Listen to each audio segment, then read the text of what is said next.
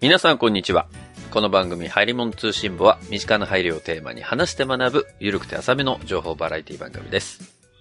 毎週日曜0時配信、本日もホネストと声でお届けします。そんなわけで声さん、どうも、光栄です。本年最後の入り物通信簿ということになりましたけれどもね、うん。エピソード139ということで、はいはい。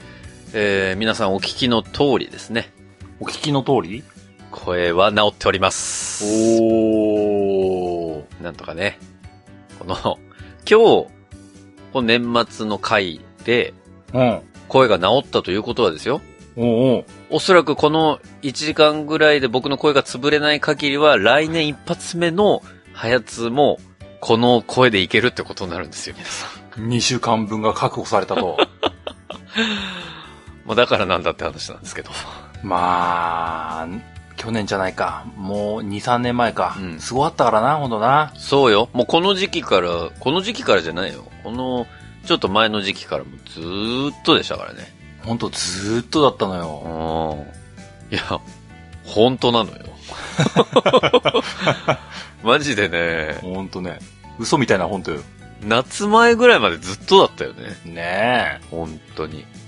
いやーあの時から比べると、まあ、この2週間という期間で、まあ、徹底的に直せたかなと。え。すぐ治ったんですかいや、まあ正直今、もう完全に治ってるわけではない。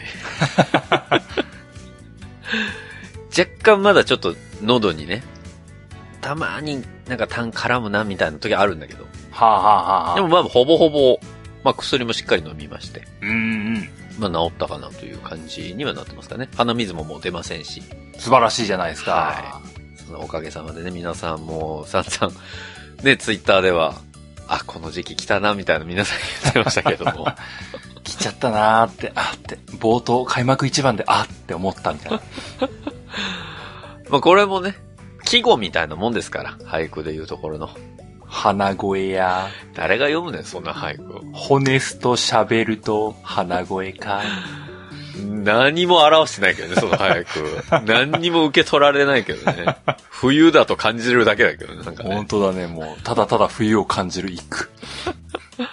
まあそんなわけでね、今日は12月最後の回、オムニバス早通ということで、まあ、例年はちょっとね、12月頭にこうオムニバス早通やってお便り読むことが多かったんですけど、多かったのいや去年ぐらいか。去年だけか。うんそっか。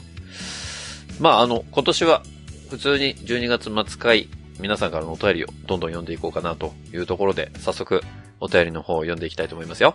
はーい。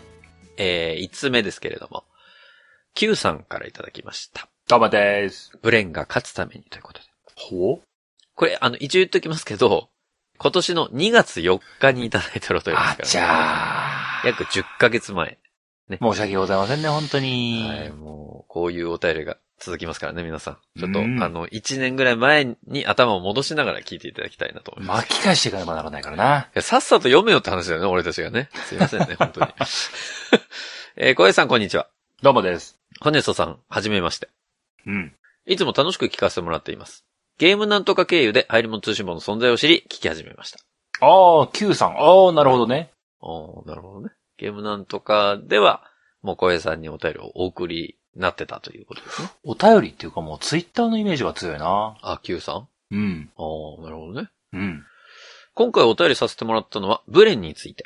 ふん。昨年行われたお気に入りボールペンコンテスト、OKB48 選抜総選挙で、うんうん。ブレンがジェットストリームに2年連続で敗れ、2年連続で2位となりました。うんうんしかも前回よりも得票差が広がっています。うん。うん。ブレンといえば入り元新聞。えということで、お二人に質問です。うん。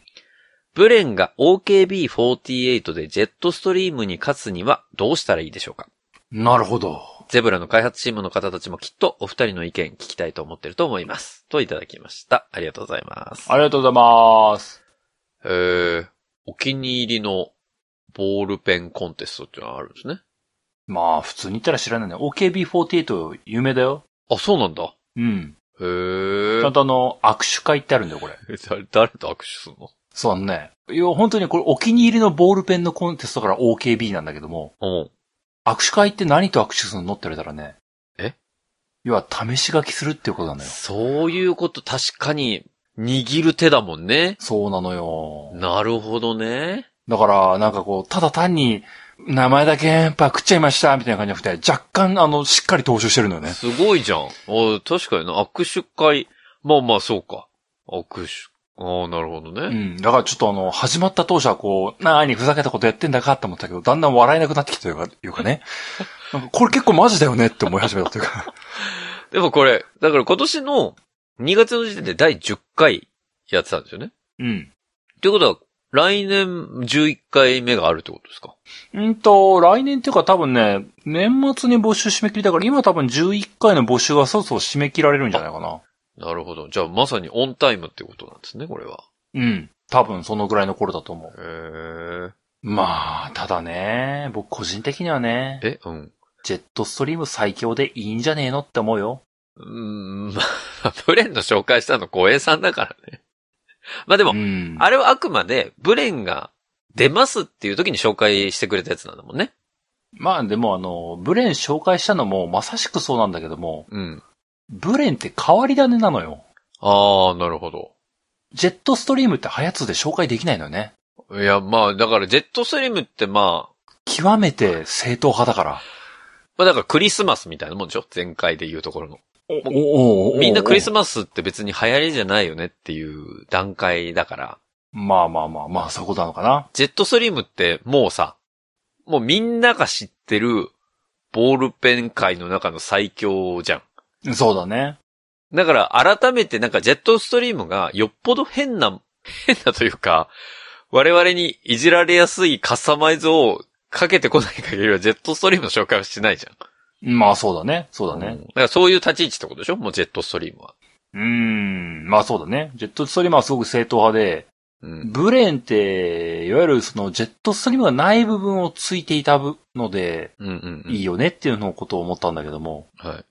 まあただその、正統派じゃないから、どうしてもこう、正統派を破るのは難しいよねと思うんだよね。なんか、ポッドキャストにも言えるような話になってきたな。で、これは別にこう、絶対勝てないよって言うんじゃなくて、うん。そもそも戦う必要はないんだよ。みんな違ってみんないいって。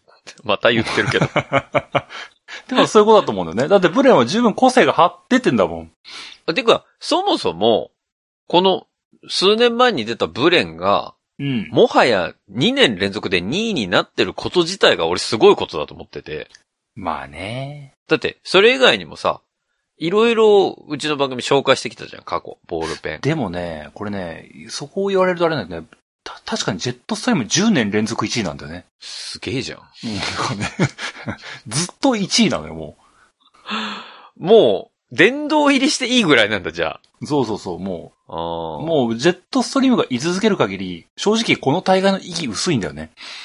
う、ということはもう実質2位の戦いみたいな感じになってんだ、今。そうそう。だからまあ僕は普通にブレンが登場して、割と普通に上位に食い込んでるから、ブレンは大成功製品なんじゃないのいや、そうだよね。。だって、過去にユニボール RE とかさ、うんうちいくつかボールペン紹介してきたけどさ、うん。うんまあ、それが今、その総選挙で何位取ってるかっていうのはちょっと僕見れてないんですけど、うん。うんでもまあ、そこの2位以降のところはこう、入れ替わりがちょこちょこあるわけでしょ、きっと。そうだね。でもその中で2年連続に、まあ出始めからちょっと時間が経って2年連続2位になってるブレンっていうのは、なんだろうな、これ以上そのジェットストリームを超えようとして変な木をてらうよりも、今のままファンを伸ばし続けるのでいいんじゃないかなと思っちゃうけどね。そうなのよ。もう、勝つために変なことするよりだったら、うんこのまままっすぐ伸びていこうぜって思うんだよね。まあ、ちょっと、こう、あんまりポジティブな発言じゃないなくて申し訳まなあいんだけど。ね、まあ、無理くりポジティブな発言をしろって言われたらね、もうなんか、ひひたすらインフルエンサーにお金ばらまいて、もう TikTok とかで出してもらって、噂の TikTok 売れを果たすしかないかなって思うんだよね。で高校生とかを中心に、ブレンブームを巻き起こすとかかな。 そう、もうひたすらブレン、ブレンでなんか変な写真撮るみたいなね、遊びを無理やり流行らせるみたいなことしないとね。本来の使い方じゃないけどね、それ。だってもう、そうするしかなくなってくるんだもん。それかもう、ヒカキンに、あの、ヒカキンサンタとして、 1000万円分のブレン買ってきたっつって。そうだね。配りまくってもらうしかない。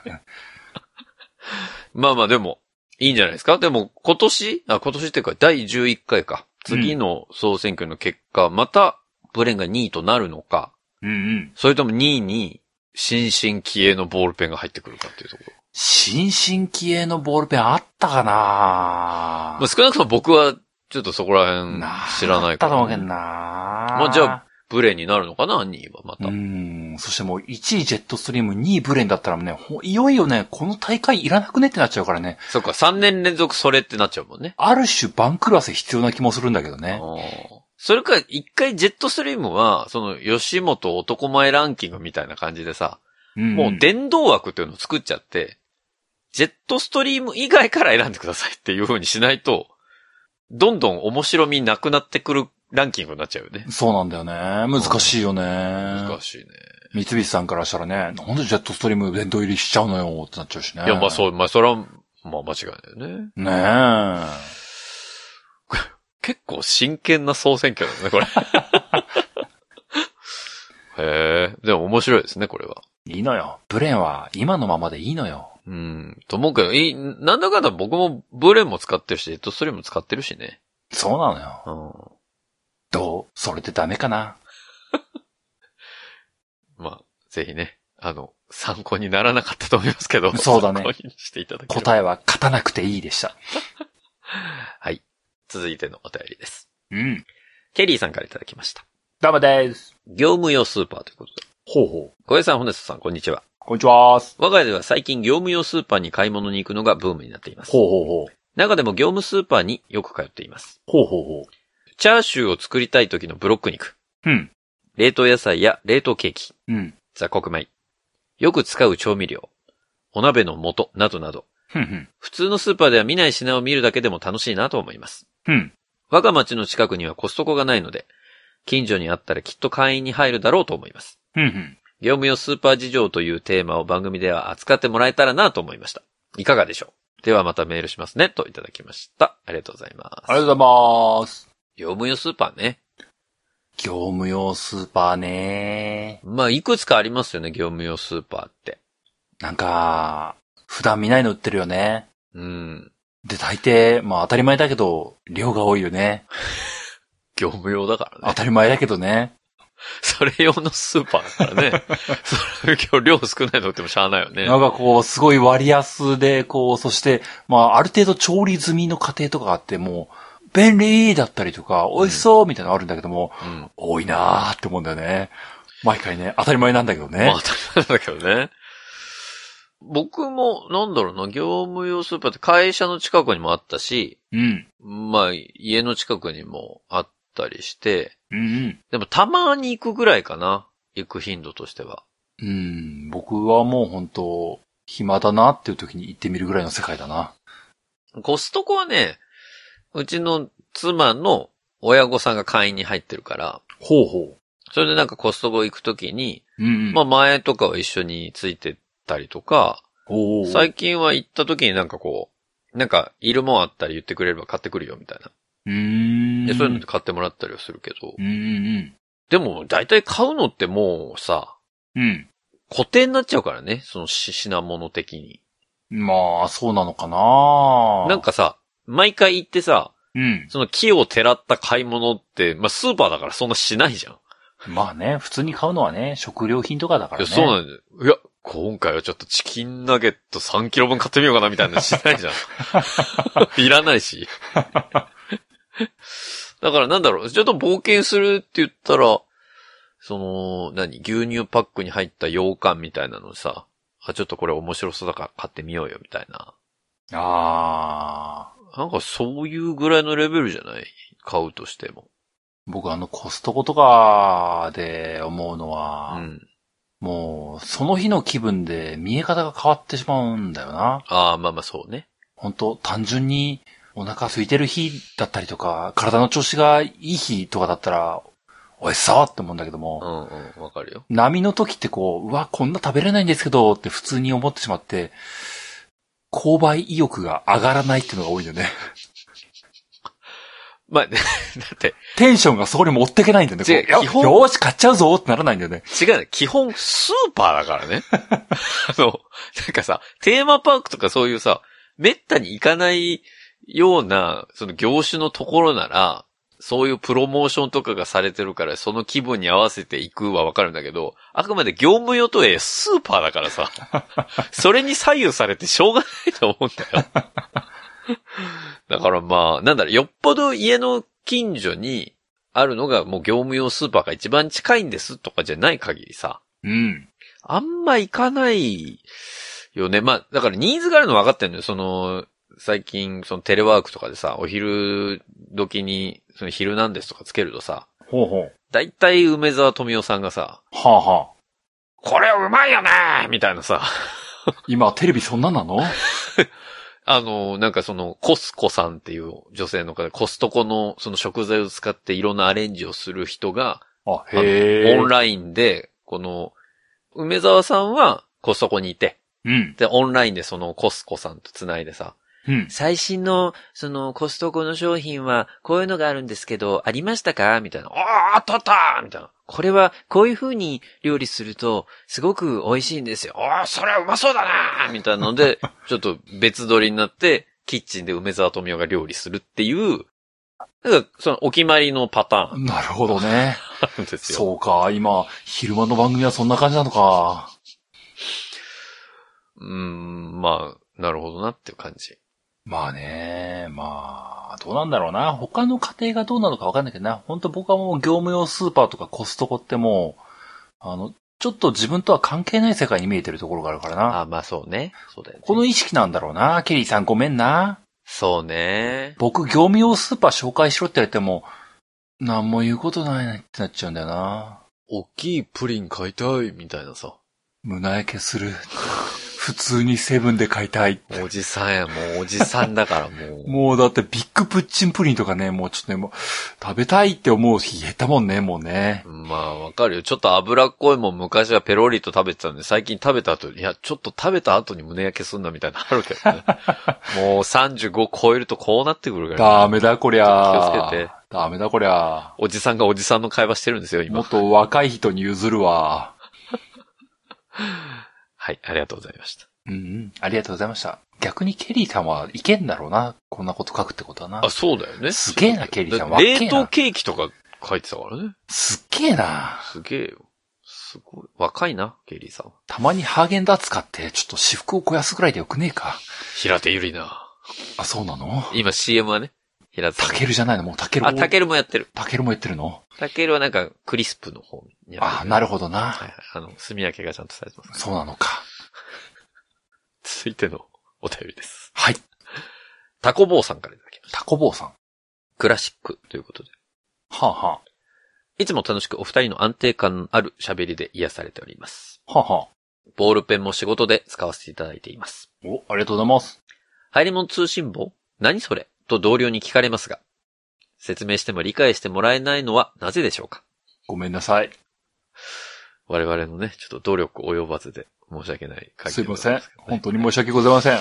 えーそれはともかく、うんクラシック界を今更聞きました。ほうほあ、クラシック界っていうのは我々がこのリニューアルする前の放送をね、去年、一昨年と年末年始で、こうクラシック界として流してたんですけれど。う。うん。えーまだ聞き始めて3年程度なので新鮮でした。うん。ヒカルの号は私もハマりました。おうおう。藤原のサイの存在は絶対的だと思っていたので、もう一体の幽霊が出てくる、来ないとか考えたことなかったです。うん。いい視点だと思ってしまいました。二人とも大好きであることが伝わる放送でした。また、神回のクラシック化を期待しています。といただきました。ありがとうございまありがとうございます。す。ありましたね、クラシック会。いやー、そうだね。もう一年前の話だね。そうよ。はやつって万人受けするのかな万人には受けないんじゃない切な。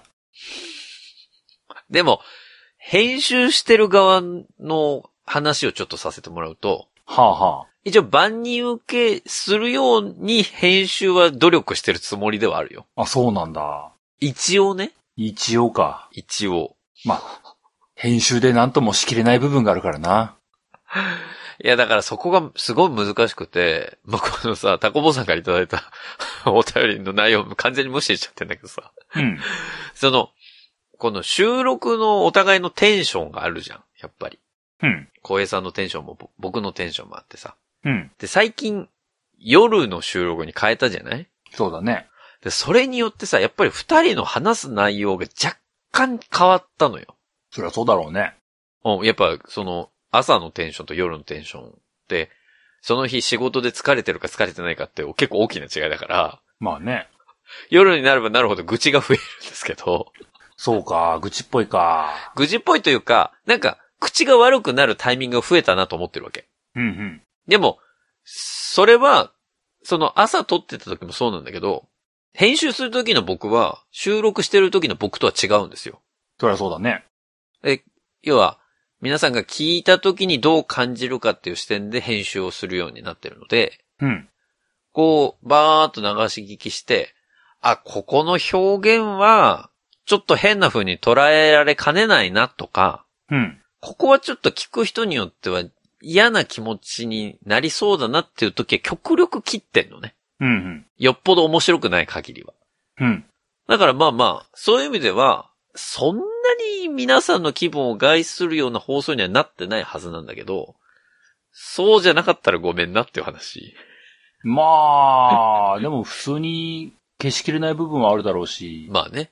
そもそも万人受けって多分、もっと根本的な部分なんだろうなって思うからな。まあまあ話の内容とかね、その扱うコンテンツとかもそうだろうしね。そうなんだよな。まあそもそもな、ニッチなニュースが多いからな。そうね。もっと、ヒルナンデスみたいな番組になりたかったな。本当に言ってんのどうしたららなれんのかな。本当に言ってんのじゃあもうコストコ行こうよ、二人で。コストコ行けばいいかな。うんそれで、うまそうだなーって言って よ。そそしたら万人受けするよ、多分。受けるかな、万人に。ヒルナンデスの視聴率を調べなきゃ。うちの番組にはそれは合わない。そしてこの二人がやってもしゃあないからね、それはね。まあなうん、どうすればいいんだろうな。まあでもうちのこの二人ならではの番組に今なってると思うけどね。わかんないけど。まあ、こう言っといて僕全然悲観的ではないんだけどね。うんまあそうだろうなと思って一応相手はしてましたよ。今のところね。うん、まあでも、ね、クラシック聞いて今の感じとは違うっていうのでタコボーさんは感じていただいたわけですから。まあなあ、いい加減クラシックも消さないとな。毎回そう言ってるけどな。消すのもな、あれだなと思って消さないでいるんだけどさ。まあでもなんだろう、そのクラシック界でお届けしてるさ、その年末年始会は、言ってもそれでも編集し直してるし、うんうん。で、まあ、そこそこ、まあ出しても大丈夫かなっていう回を持ってきてるから、そんな我々として、ああ、あの暗黒機能みたいなところではないからね。まあでも、YouTube に普通に残ってるからね。暗黒期のやつね。うんうん。まあそれ、でもな、それもまたさ、今改めて聞いてますみたいなのチラチラ見るからさ。うんうん。いやまあそれはあり、すごくありがたいなと思ってはいるんですけど。まあ僕普通に消そうかなって本気で思ったよね。あーまあね、ちょ、ちょいちょい見つけられるからね。そう。もうこっそり聞いてって思いながらね。何も言わずに聞いてっていう、みたいな。あるけどね。まあね。昔のがいっぱいあるからね。そうね。単純にこう、単純にすごい内容が昔の話題だなっていう時点でね、うんうんうん。これを聞いてもしゃあないだろうって思ったりもするからね。もう技術革新がそれこそすごいからね。うん、ハヤツの話題の、それこそリニューアルしても初回ぐらいの頃の話題ってもう結構古臭い話だよなって思うんだよねう。ん、それは本当そう思いるっていうのもう多いじゃない。う。まあでも、そこは、まあリニューアル後に関してはさ、やっぱりこの二人の会話が好きっていう人たちも、まあ一定数ありがたいことにいらっしゃるから、まあその方々のためにも、やっぱり残しておいた方がいいのかなと個人的には思ってますけどね。優しいやつだなわかんないよ。もし次リニューアルのタイミング来たらもうごそっと消そう思うけどね。はい。えー、ありがとうございました。うんうん、ありがとうございます。そして続いてのお便りでございます。沼ティさんからいただきました。アイリス大山への愛が深まりましたということで。うん。はじめまして。サイレントリスナー歴約3年の沼ティと申します。文具と家電が大好きで、いつも楽しく拝聴しております。ハヤツーきっかけでブレンを使い始め、今ではすっかりブレーン以外のボールペンを受け付けない体質になってしまいまええした。ー、すごいな。ジェットストリーム使ってみな。さて、先日のアイリス大山会を聞きました。うんうん。大変厚かましいお願いかと思いますが、うんうん。私にもアイリス大山への愛を叫ばせてください。ほうほ私は北国在住なのですが、う。うんうん。雪の多かった今年はアイリス大山への愛、いや、忠誠心が深まりました。忠誠心が。ここ2年ほど雪の少ない冬が続いていたので、今年の雪の多さはしんどいものがありました。はあはあはあ。まあ、去年の冬ということでね。うんうん。久々に握る雪かきスコップとスノーダンプ。うんうん。ふと気がつくと、これ使いやすいわ、と思うスコップにはすべてアイリスオーヤマのマークがありました。ええー、何その素敵なエピソード。特に車載スコップ、かっこ、市販価格980円税込みは、非力な私でも扱いやすく、大変重宝しました。正直これがないと泣きます。ええー、すごーい。番組でアイリスオーヤマがプラスチック製品の製造からスタートしていると知り、目から鱗が50枚くらい落ちました。ええー、もう、いっぱい出てる。これからも面白みを優先した番組を楽しみにしております。抹筆になりますが、まだまだ寒い日が続きますが、お体ご自愛くださいませ。といただきました。ありがとうございます。ありがとうございます。アイリス大山への愛を語っていただいたお便りでございますけどね。そうか雪国はやっぱりそういう、まあ、雪かきスコップだのなんだのっていうのは、結構アイリス大山製のものを使われてる方多いんですかねどうなのまあ、別にアイリスオーヤマに絶対の信頼感ないと思うけどね。なんかワークマンとかもあんじゃないのわ全然わかんないけど。あ、でも普通にあの、アイリスオーヤマって、家電うんぬんかんぬん言う前に、こうホームセンターに物が多い多く並んでるからさ。そうだよね。うんうん。まあ普通にホームセンター行って、そこそこ安いもん買うかって言ったら、アイリスオーヤマである可能性が高いっていう。ああ、なるほどね。そういう出会いだと思うんだけどな。あ、選んでないけど、気づいたらそばにある。ジャニーズみたいな話になってきたな。うん、でもまあ、でも本当そんなもんだと思うけどね。別にこう、よし、スコップ、いいの買おうって思うことそもそもあんまないじゃあん。ない。まあ確かに。普ない通に買おうって思ったら、アイリスオーヤマのがあるんだよね。確かにな。まあそうだよね。ホームセンターでブランド気にして買うってあんまりないもんね。ないでしょう、多分。わかんないけど。それこそちょっとあの、ヒルナンデスだったら違うかもしれないけどさ、 このいいなーみたい な。今日めっちゃ梅沢富美男さんのモノマネしてるから、ちょっと喉大変なことになりそうだね。 そうね、確かに。もう僕も正直意識したことはないけど、アイリスオーヤマの家電なんかもさ、うん。ホームセンターでこそよく見る気がするんだけどな。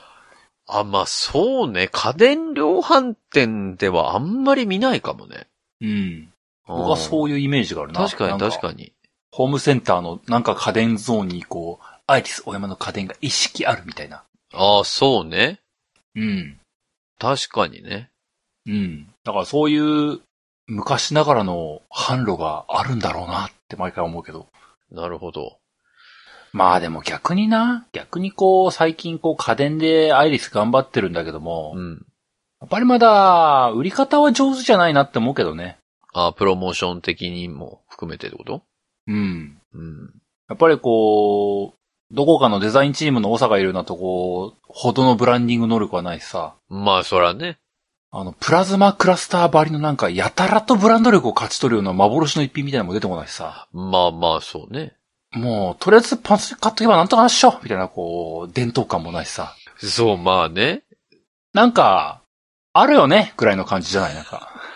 いや、でもやっぱそこって、なんかさっき冒頭に言った、うん。その気づいたらアイリス大山っていう感じだと思うんだよね、みんな。家電の世界じゃそれだと厳しいんだよね。そうなんだよ。だから、なんだろうな。選んでもらうようにならないと、うん。やっぱきついと思うんだよ。そう、そうだと思うんだな。ホームセンターに並ぶプラスチック製品だったらいいんだけどな。家電だとちょっと違うんだよな。そうなんだよな。だから、そのアイリス大山を今家電で選んでる人ってさ、やっぱりさ、いろんなバリエーションを出してるとはいえ、価格帯。うん。結局、まあ、この製品だったら安いやつでいっか。まあ、アイリスだな、になってるじゃん。まあ、そうだと思うな。多分感覚的に。なんか、プラズマクラスターはさ、うん。プラズマクラスター好きな人は、もうプラズマクラスターを買いに行ってんじゃん。そうだね。指名買いだね。そう。だから、その価格うんぬんじゃないじゃん。1が価格じゃないじゃん。うんうん。でも他のやつって全部、そのバルミューザとかも全部そうだけど、そのブランドを指名買いして結果そこに紐づく価格を支払ってるケースだけど、うんうんアイリスオーヤマは価格ありきの結果アイリスなんだよね。そうだうね。ん、やっぱそこ、まあねそこのイメージだから僕も価格クイズをさ、ここ数年ずっとやってきてるけど、確かに、ここ数年ずっとやっこてる、ね。こ数年ずっとやってきてるの。僕はもう、一般の人はあんまりね、そういう体験ないと思いますけど、僕ここ数年ずっと価格、家電の価格クイズやってるんですよ。確かにね、なんか波のタレントでもこんなにやんないよ ね。確かにな。でも、それで感じるのはさ、やっぱり僕のイメージって、まあ皆さんね、聞いていただいてるのわかると思うんですけど、アイリス大山への、その安い価格感っていうのが根付いちゃってんだよね、消費者に。うんうんで、それが出せてないから、うん。うんこの前みたいに、5万高っみたいうん。 そうだね。確かにちょっとなんかね、頑張った製品とか出るとなんかすげえ高く感じるんだよな。ね。そう。いや、アイリスでそれ買わんやろみたい な。そんなイメージに、消費者側がそうしちゃってるんだよね、自分の中で。まあだねから。それは無理だと思う。それを脱するための策って、それこそ、バルミューダ以上のプロモーションをかけないと、それは脱せないと思うもん。価格以上に勝てるものってないからさ。まあなあ難しいよね。なんでこんなに俺は真剣に語ってるんだろ本当だよね。 アイリスの人聞いてたらごめんなさいね、なんかねう。。 本当だよね。まあでも、今こうさ、いろんなブランディングを CM ってやったりしてるから、多分それが一旦なんだろうけどね。まあ、一方でな、まあ、ちょっとぐらいな、アイリス大山をな、こう、めでるようなこと言えばね。うん。僕はやっぱりあそこの防災リュックはいいと思うな。それはすごく言うよね、みんな。うんう。ん。それは本当思。あれは、すごく、おすすめしやすいうし、ん。まあ、現実買って、まあ、アイリスあの、非常食とかも作るから、うんうん大体そのアイリス自家製のもので賄えるし、うんうん。いざ確かに単品で買うのは、大変だから、まとめて買っちゃえっていう時に、超お手頃だしね。そうだよね。だから、まあ今防災の意識皆さんどれぐらいお持ちかわからないですけど、最近ね、また小さな地震がポコポコ出てますけど、うん、ぜひこの年末年始のタイミングで、うん。例えばこう、帰省ができない人ってね、まだまだいらっしゃると思うんで、うん。まあ親に会いに行く代わりに、実家にアイリス大山の災害用品の詰まったセットをね、送るとか、そのついでに自分の家にも買うとか、そんな、なんていい子なのそういうところやってこうよ。 誰目線なんだ、今の。俺は今の発言。何に気を使ってこの発言をしてるのかわからなくなってきたなんぞ。かよくわかんないけど、アイリスがとり、とりあえずただただ渡航する展開の試作が打ち出されたぞ。今日の回ってアイリスの協賛ではないよね。こ、企業案件の新手のステマだった、これ。ステマだったらカッコ PR でつけなきゃいけないから。すごい、しかもなんか、一、一世帯にこう、二つ買わせようとしてるからね。すごいな、これな。でも、あれ、なんぼあってもいいですからね。あのはい。ありがとうございます。ん。そして続いてのお便りです。はいはい。えーうねさんからいただきました。どうもでーす。シンクルームで収録するというのはどうでしょううん。初めてお便りさせていただきます。うねと申します。どうもでーす。 10周年記念2回目のお便りトークでスカイプ通話による収録のお話をお聞きし、うまく聞き取れないことのあるという状況が自分の場合はシンクルームというアプリで改善したのでお伝えしたく思いました。ほうほうほもう知ってるとか余計なお世話だとかあれば、このお便りはなかったことにしていただけると幸いです。う。なかったことにできるのか。できません。うちの番組であは。あ、できないのか。できまん。せん。すべて読みます。うわえー以前に趣味の都合で複数人と遠隔通話を低遅延で綺麗に録音して、後から編集もできるようにしたいという要件があり、いろいろ調べていました。ーどんな趣味の都合なんだろうか。すげえ、なんか、あれだね、なんか合唱とかしてんのかな普通にポッドキャストしてんのかな。どうなんだろうそうなのかなそれは書いてないのか。はい。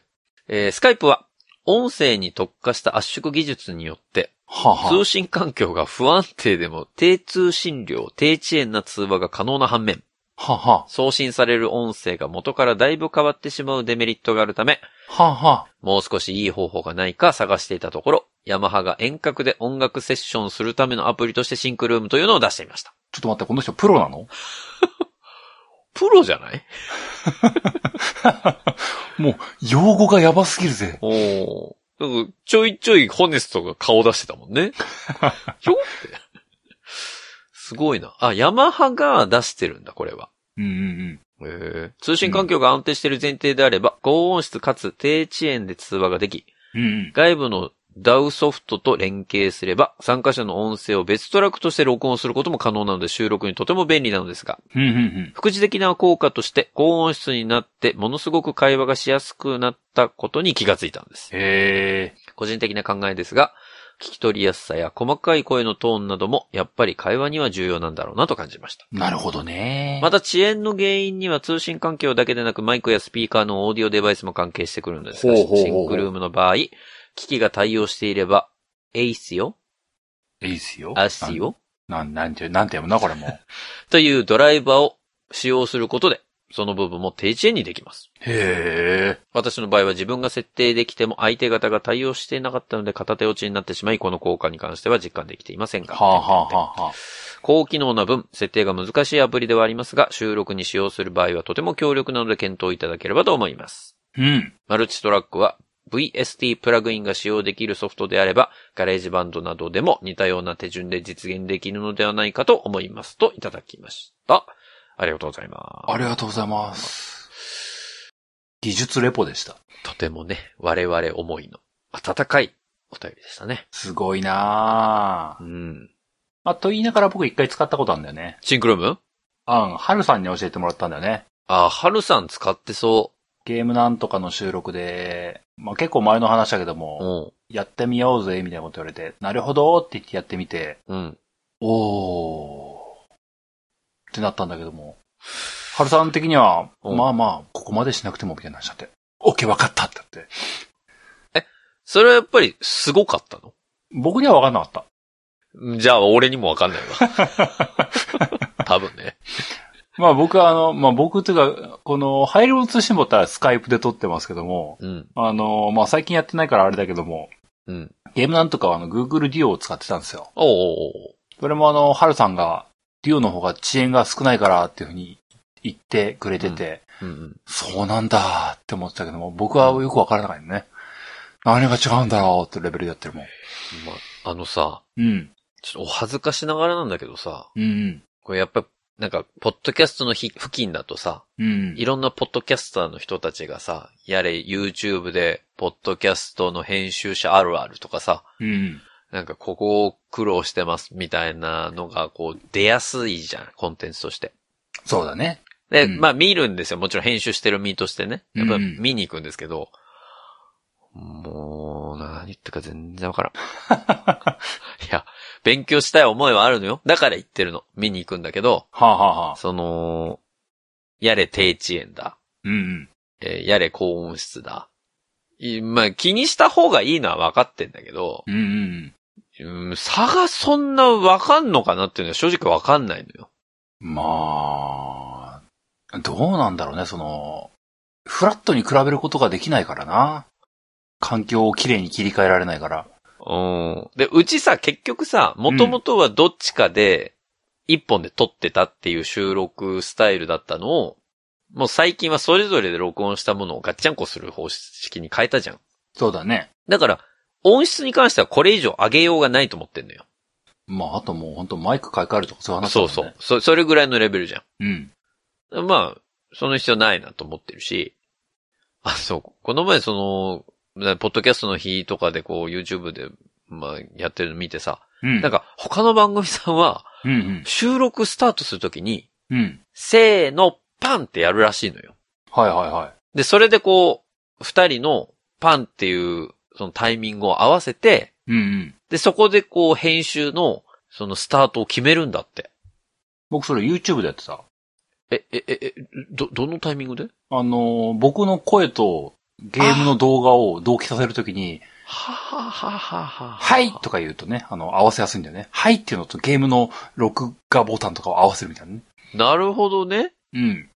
なんか、そういうアナログ手法が一番わかりやすいっていうのはなんかすごいガテンがいったんだけどね、当時は。それがさ、まあ、要は、映画とか撮るときのカチンコの役割うん、そういうことだよね。うん、そう、パンっていう音が、まあ、音として、あの、立つからさ。うんうん。いろんな、この画面をつなぐときに音が合わせやすいっていうう効果でみんな手を叩くらしいんだけど、二人以上で収録するときは。 うんうちやったことないじゃん。うん。まあ、そこをやってもいいけども、やらなくてもできてるしね。いや、そうなのよ。なんか、春さんもそう、この辺なんか、あ、全然そんなのいらない感覚だよ、みたいなこと言ってて、へえーとか思って、春さんが言うならそうなんだろうな、みたいな。いや、そうなの。俺も、そんな考え今まで一回も持ったことなくて、なんかその、せーの、パンみたいなので合わせるっていう知識すらないからさ、なんか、あ、え、あ、皆さんそうやってやられてるんですね、みたいな。 まあね、まあ現実僕らのは、まあ、頭の定型があるからね。ダーマコ早いでーすって合わせるってお話が成り立つもん ね。うん。あとは、まあ、俺の肌感覚だもんね。まあまあもはやね。それで困ったことがないなら別にいいよねっていう気がいすや、る。全くないんだよ、困ったこと。なんかみんなすげえ、あ、そういうの考えてんだと思って。だってあれでしょそれをやった末に、やっぱり機械だから、端末によってその、時間ミリ秒がずれるとかあるんでしょらしいんだけど、おうおうおわかんないのよ、俺。まあまあ僕もわかんないけどしね。うん。だから、なんかみんな、耳から入る情報、みんな細かいんだなと思って。そうだね。大雑把で感覚でやってるからさ。はあ、はあ はあ、あこんなことやってる人たち、すんげえな急に、急にカカロットみたいなの出てきたといや、でもマジで、田舎から東京出てきたばっかりの渋谷見た人みたいな感覚なのよ。そうだよね。まあ、でもな、どうなんだろうな。その、すごい、レベルの高い編集者あるあるが、まあ、ある種、その一定の需要があるのはもちろんわかるんだうんうが、んうん逆に、編集しない、喋るだけの人間のあるあるとかも、あってもいいんじゃなかろうかってあった。あ、そうよ思ったりもするねんだ。けど逆にね。うんうんもしくは、いかに雑に編集してますグランプリとかでもいいと思うんだよね。そその意味で言うと、かけらじは多分トップ5には入ると 思う。あれはもう、グリーンティーのつ作り上げたシステムのおかげで、はいはいはい。もう編集ほぼゼロでいけるからね。まあでもなんかあの、今だからこそ言えるけど、あうんの、かけらじあの、じゃらーんってなってたじゃん。うんうん。あれ音源に載せんのどうなのって毎回思ってた もんね。ちなみに言っとくと。おめえらの内輪の情報じゃねえかってずっと思ってたもん。いや、ちなみに言っとくと、あれ音源に載ってるじゃん。 うん。喋ってる俺ら、誰かが喋ってるとあのじゃらん聞こえないんだそうよ。そうそう。なんか、そ、その部分とかも含めて載ってるじゃない。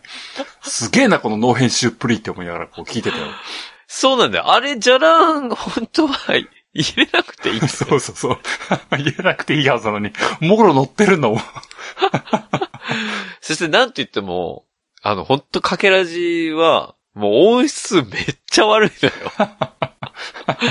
その、なんだろう、3人の音声をそれぞれ取って合わせるとか全くしてなくて、うんあれはもう1箇所で取ってるから、うん。うん。残り2人は確実に、その電話音声になるし。はいはい。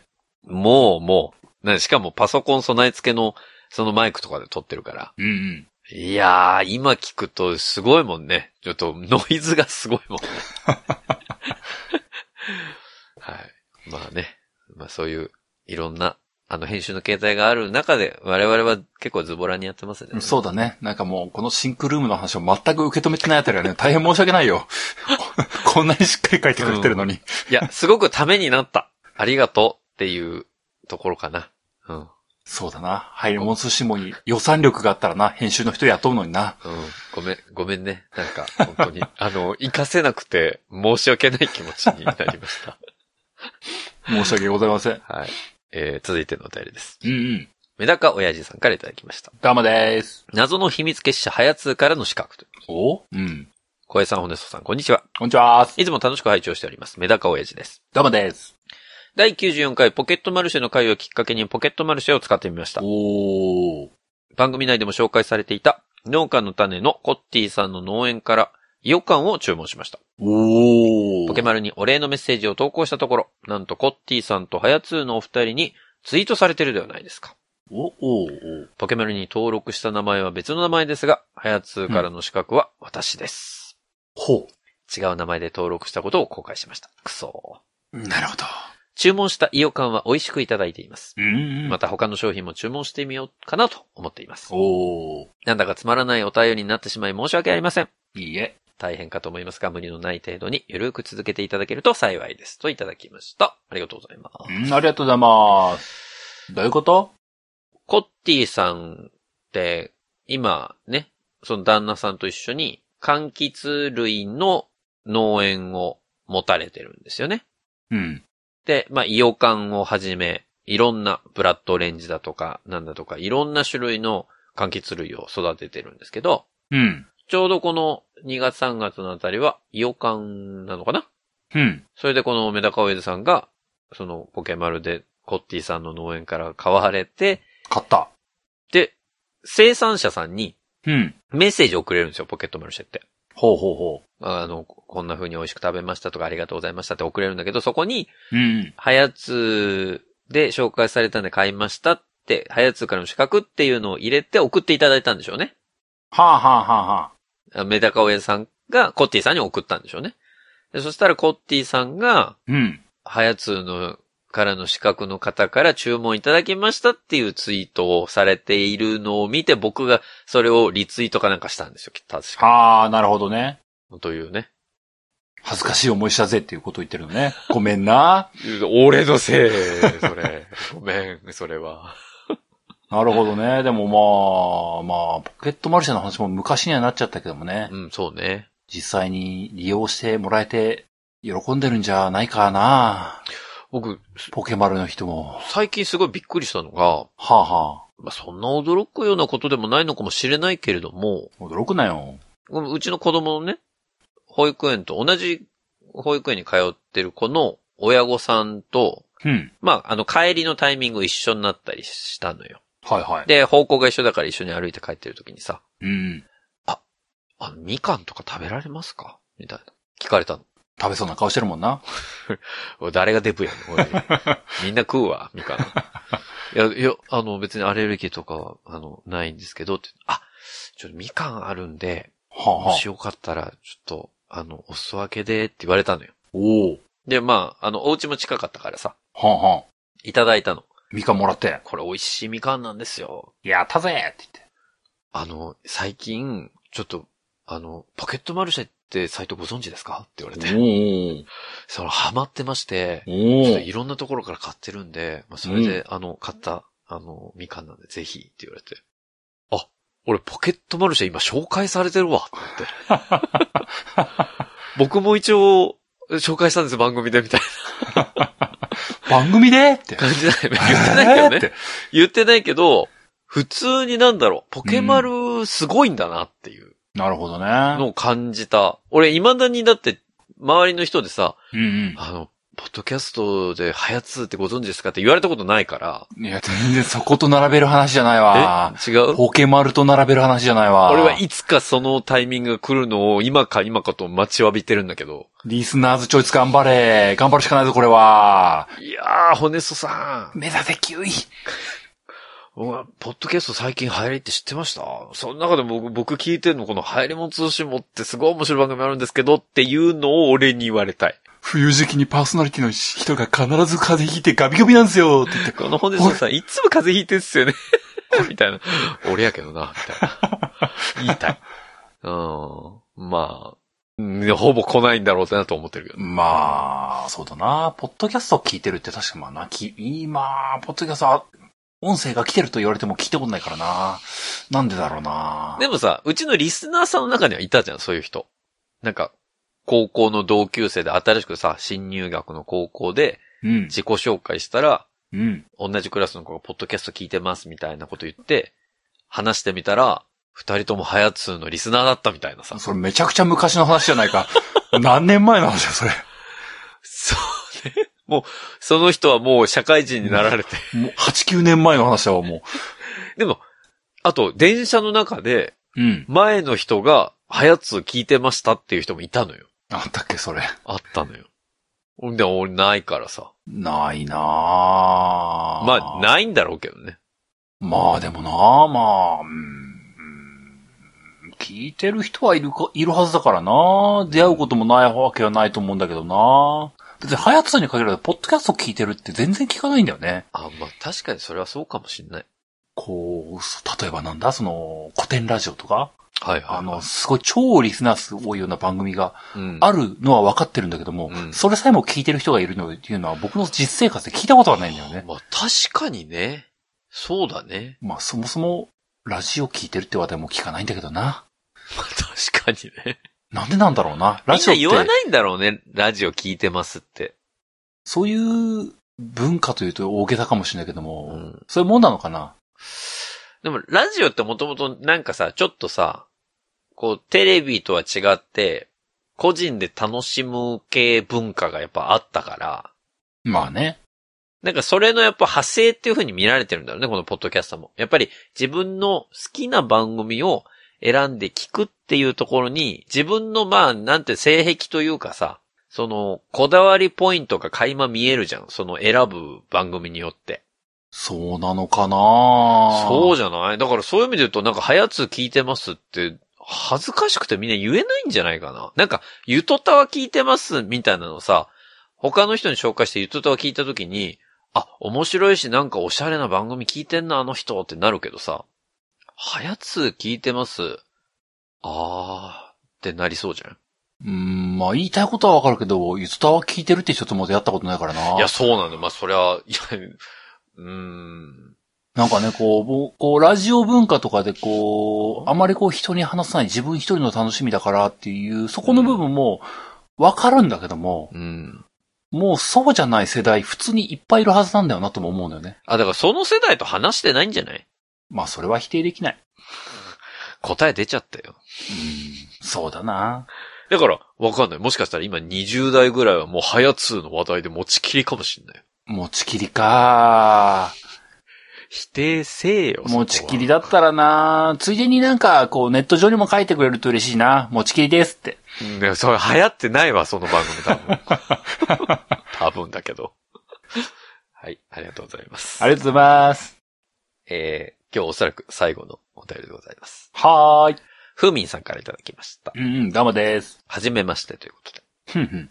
小江さん、ホネストさん、こんにちは。こんにちは。初投稿になります。ふーみんと申します。どうもです。ハヤツーはゲームなんとかから知って、半年ほど前から聞かせてもらっています。おうおう。毎回お二人のテンポのいいトークにとても楽しく、通勤の車の中で笑わせてもらってます。うんうん。また、何回か前のハヤツーで稲見マモさんをご紹介していて、気になって聞いてみたら面白く、こちらも楽しく聞いています。おー。そんな稲見マモさんにお便りを送ったのに、ハヤツーにはお便りしないのは失礼かと思い、今回お便りさせていただきました。義理人情深えなまあ、真面目なやつよ。まるでホネストみたいだな。これ多分、こっちに送らないとまたホネスがうっせえからって思ってるよね。もうそういう性格だって見抜かれてるってことね。うん、確かに、赤羽祭でそういうことは言った。俺はね。うん、なんでうちの番組に送らへんねんっていうツッコミはした。懐かしいなえーしかしお二人に何を聞こうか迷いましたが、うんうん。ゲームが好きなので、あつ森のお話 でも。すげえ無理してる。お便り書いてる。ごめんね。本当に。 ホネソさんはまだあつ森はやられていますかおー。私は3月からマリオの家具がアップデートで追加されて、それを機に最近はまた少しやり始めました。おー。私は妻と一緒にやっていて、主に妻が島の開拓をして、私はそれに必要資金やマイルポイントを貯めたりしています。ほうほう。最近は島に呼びたい住民を探すためにマイルポイントを貯める日々を過ごしています。うんうん。今回アップデートで追加された家具の中に土管があり、土管を置いた2つの地点を行き来できるようになるとても便利な家具が出ました。うん。もしまだ熱盛をやられているようなら、ホネソさんの現在の島の状況を聞いてみたいです。また、現在はやられていなければ、これを機にまたはやってみてはどうでしょうか。それではこれからも配信楽しみにしております。長文多文失礼しましたといただきました。ありがとうござあいりまがとうございます。す。えーこれ3月にいただいた話題ですからね。どうですかホネストは。はやつ島ね。あ、早津島。はい。あ、えー、今この12月の現時点ですけれども、うん引。き続きやっておりますよ。すげえなえ、まあ、この後に3月の、まあ、3月ぐらいになったリニリニューアルというか更新の後に11月ぐらいにまた更新あったんですよ。はあはあ。で、そこでもう、超絶神アップデートがされまして、紙アップデートがされて。言ってた料理も作れるようになった、野菜が育てられるようになった。はあとは、その、ずーっと不満に思ってた、島歩いてる時に家の物置に物しまえたらいいのに問題を解決する持ち運びができる物置っていうのが出たりとか、あ。ほう。持ち運びができる物置。はい。なんか、まあ、ゲームだな。すごいゲーム感があるな。あの、外に置ける物置のアイテムがあって、それ、あの、ポケットにしまえるのよ。あ、ドラ えもん。いいね、そのワンダーな感じ。とてもゲーム的だよ。ポケットに物置入るんかいみ たいな。カサカサカサカサ。けどね。でも、そういうのあって、いや、この紙アップデートもやらないかんと。はあ、はあはあでしかも、家の収納もめちゃめちゃ、その収納できる枠が増えたのよ。ほうほうほう。で、僕も、あつ森の中のお金ベルって言うんですけどね。うん円じゃなくてベルなんですけど、もうベルはもう株で稼いだがベルがもう何千万とあるので、おーおーもう、たぬきちに払う金なんてもう無尽蔵にあるわけですよ。 だからなんかもう、ゲーム性がぶっ壊れとお家る。の収納を増やすには、500万ベルだなもとか突然言われても、とんであ、はいはいはいとはい。んでもない額だぞ、おい。500万ベルだまぞ。たさらに広げるためには700万ベルだな。あ、はいはいはいはい、みたいな。すごい、すごい額だぞ、こ払っれ。てやるよ、そんな金、みたいホネスト凄まじい金持ちだよな。。それで一気に、もう、その、1日に1回しか拡張できないから、うん。それがね、4回ぐらい拡張できたのかな、今回のやつで。うん。もうその4日間の間に、もうすぐ支払って、もう最大までアップグレードして。とんだ成金野郎だぜ。もう、払う金なんか、うわみたいな。もう、現実世界では絶対にできない散財 を、たぬきちにだなもだなも言いながら、こうむ、やってやるぜっていうのを、え、楽しんでますね。たぬきちももう、ほかほかだよな。もう旅行でも行こうかなって。うんもう多分あいつ島から出るんじゃねえかなと思って る。そろそろ。あ、もうあの、ホネストとかいうやつから搾取しきったぜ。 そうそう。うん、もう詐欺団体みたいになってるからね。もうあいつから取れねえな、みたいになって。お僕は次の島に行くだな、もう、みたいな。もうさっさ、さっさととんずらしてもうじ、また次回作で会おうなって言って。マジ、その可能性あるからな。いや、でも本当にアップグレードできる、その、必要な、たぬきちに払うお金は全部払い終わりまして。で、新しくなんかいろんな要素も追加されたんで、今それをひたすらね。あと、まだ美術品が全部揃ってないんで、そほー。こを集めてるっていう。がっちりやってますがなっちりやってるよ、結構。もうさすがに、あれだね、ゲーム運営側的にはそろそろ最終アップデートが、あの、そうそ。頃合いじゃないうの今回の11月のアップデートで、この集まれ動物の森のアップデートは最初アップデートっていうのはもう言われなるてほて。ど。追加コンテンツで、ハッピーホームアカデミーっていうのがあって、2000円ぐらい追加で払うと、家の中をさらにカスタマイズできますみたい凄まじいねな。あーで、しかも、なんかそのお題に合わせた家を作ると、そのさらになんかポイントがもらえますみたいな。あーそのやっぱ、家づくりをこだわりたい人向け。今は島クリエイトっつってさ、島の中をカスタマイズはできたんだけど、家の中ってあんまりだったのよ。うんでそこのニーズにも応えたっていう、この、いや、今までのこの動物の森の中でやっぱ最高傑作だね。ほんとなんか、究極系というかもうほんと、ある種の到達点に行ってしまったなと思うね。うん、だから、唯一の心残りとしては、はあはあ。取れる魚とか海の幸とか、うんうん。あとは、まあ、虫の拡張はなかったのよ。一回も。まあ、海の幸あったかなぐらいだから。あー、そうか。魚の種類増えるとかそういうのはなかった。そういうのはなかったの。まあ、今でもね、十分な魚の量あるから、はあはあはあ。季節によってっていうところも楽しめるんだけど、もう、僕は結構序盤に、序盤にっていうかもうさ、その季節一巡した段階でもう全部取り終えてたから、うんうん。なんかそれが今回のアップデートで、なんかプラスになったらいいなと思ってたんだけど、まあそれは新しく料理のレシピみたいなところで、なんか今までのその釣った魚とかを使って料理ができますみたいなところで落としどころだったのかなっていう感じはするけどうーね。んいや、でも、こんなに長い期間、ずっとやってるのって本当に動物の森ぐらいかもしれないね。すごいよなこ逆に僕その手の本当僕本当動物の森はな向いてないからなのぼの系ね。よくできるよなって思うんだよね。うん。ようやくだから今、島の中をちょっと綺麗にし始めてる感じです。昔な、牧場物語はすごいあ狂ったようにやったんだけどなあ、。あったね、牧場物語。もうあそこで、そういうの燃え尽きたんだろうな、なんかな。満足しちゃったのかなもうこれ以上は無理だよってなったんだろうな。いやーでも、僕のこのレベルですら、まだペーペーなんだと思うよ。あつ森というか、動物の森ファンからすると。うん、いや、そうだと思う。なんか、昔なんだっけかな、ゲームキューブの頃かな、ぶつもりの、うんうんすごいハマってる人を見たことがあったんだけども、うんうん尋常じゃなかったもんね。うん。そこまでやっぱ没入できるゲームなんですよね、あれはね。まあ他のゲームももちろんそうだと思うんだけど。なんか、ゲームなんとかみたいな話になっちゃうんだけども、言い方になっちゃうんだけどうも、。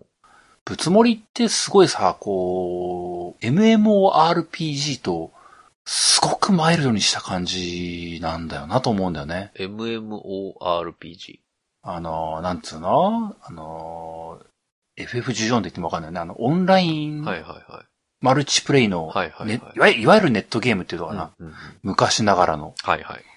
あそこまで、何を倒そうとか、何と戦おうみたいな、はいはいはいはいはい。いわゆる冒険者、ドラクエとか FF みたいな冒険者っていう要素はないんだけども、んんんネット上のイベントで常にあの空間にいなきゃ体感できないぜみたいなあーオンラインイベントで、はいはいはい。う、もう、今週、ぶつもりでこれやるみたいなスケジューリングを組ませるというかね。あ、それはあるかも。だって、そうだね。あの、島に来るさ、うん。その動物たちは結構何百種類もいるんだけど、うん、そいいつら一人一人に誕生日が設定されてんのよ。わあ、なんてこったいで、その住民になれるのは10動物までだから、おその住民の10種類の誕生日しか、やっぱりその住んでる人の誕生日しか祝えないわけね。はあ、はあはあ、でそれもコンプリートしようと思ったら、追い出して、その、いや祝ったやつ は、その後追い出して、新たな住民を呼ばなきゃいけないわけ よ。そこまでやり始めたらもう俺、いよいよだなと思うもんだから。まあでもそう、そうだよね。あの、やり込みえる要素がそうそしっかりあるんう。だよもうね。無尽蔵に。だからこの11月のアップデートでさらにそれが増えたから。いやー、すごいなんか、楽しくやり込める要素が延々と用意されてる。うん。なんか、すごいなってもんだよね、ほんとね。いやそう考えるとあの、ぶつもりのその、8000円ぐらいだったか忘れたけど、うんそれぐらいのさ、うん。まあ、1番、万いかないぐらいの価格でさ、うん、そんだけできるゲームって素晴らしいよね。ほんとだよね。あたまにあるよね、そのコスパ良すぎるゲームってあるんだよね。るある。だからそれは人によって感じ方違うんだろうけどね。それこそその戦い系で小江さんが好きなさ、その、まあ、メタルギアとかに、その、好きっていう感情が強くて、これコスパいいよなって感じる人もいるだろうし、僕みたいに熱森はやっぱりそこはすごくコスパいいなって感じる人もいるだろうから。そうだね。まあ、人によって違うんだろうけど、でも、やっぱり、ゲームってすごいんだなって改めて思うよね。まあね。うん。いろんなゲームができるようになったよね。本当よ。技術の進歩って、すげえや。よし、綺麗にまとまった。よーし、オッケー。えゲゲームなんとかやってたんだよ、今日、今日。え最後のおたりだけゲームなんとかみたいだったえええそんなことないよ。いや、でも、ふうみんさんはゲームなんとかから知って入ってきていただいたわけですかあら。りがとうございますね。うんもう、ゲームなんとかまともにやれてないですけどもね。まあでも、これでま、たそのうちやろうかなって思ってるんですよ。こすいませんね。今回で、ちょっとまたゲームなんとかの風を、ね。あの、相手はちょっと、春さんじゃなくて大変申し訳ないんです けども、していただけたらな、というふうに思いまして、今日のね、お便りここ、この辺でというところなんですけれどもね。うんうん。はい、皆さんありがとうございます。まだね、まだまだお便りありますんで、来年の春先夏前ぐらいまでは多分、今年いただいたお便りを読んでいくことになると思いますけれどもそうですね。紹介が遅くて申し訳ございませんね。そうね。でも今年は、年末年始の、そのクラシック界は流さない予定じゃない。そうね。あ、途中話すの忘れたね。うん。今回特にね、今年別にこう流すべきものがなかったからな。そう。ないかーってなったから、今んとこ予定ないよ。そうね。だからあの、ちょっとそこだけは期待しないでいただきたいとは思いますけど。ごめんね、なんかごめんね。あ、あれないのみたいになっちゃったらね、ちょっと申し訳ないんで、一応言うと。でも、普通に考えて、あの、今年1年のやつだって、特に過去回いじってないなって思ってね。そうなんだよ、そうそうそう。なんもねえやと思って。だからなんかこのお便り、今あるお便りを読み続けるオムニバスを年末年始2本分取るっていうのもありかなと思ってたけ ど、年越しはハヤツーと過ごそうっていうね、企画ありかなと思ってたけど。時期外れのお便りずっと読んでてな。そうそうそう。でで、これから夏に入ってるから ね。春から夏に。真逆の季節の。南半球からお届けしておりますって感じだ。熱盛かなみたいになるけどね、それね。まあでもそれも、内臓時計いじりましたみたいな。あの、気分が乗ったらやってるかもしれないけど、もうけど多分ないと思うんで、まあ、そこら辺は、まあご愛嬌ということでね。うん。ということで、まあ、あの、とはいえ皆さんからのお便り、まだまだ募集をしております。えー、お便りは番組ホームページのお便りフォームからお送りいただければと思います。えー、番組ホームページは、ハリモン通信簿で検索するとアクセスいただけます。また、ツイッターをご利用の方は、ハッシュタグハヤツを使ったツイートも募集中です。皆さんからのメッセージ、お待ちしております。そんなわけで、ハリモン通信簿、2021年最後の放送139回は以上でおしまいです。また次回、うん、また来年お会いできればと思います。お相手は私、本ですとと。小平でした。それでは皆さん次回までごきげんよう。さようなら。やいやとしょー。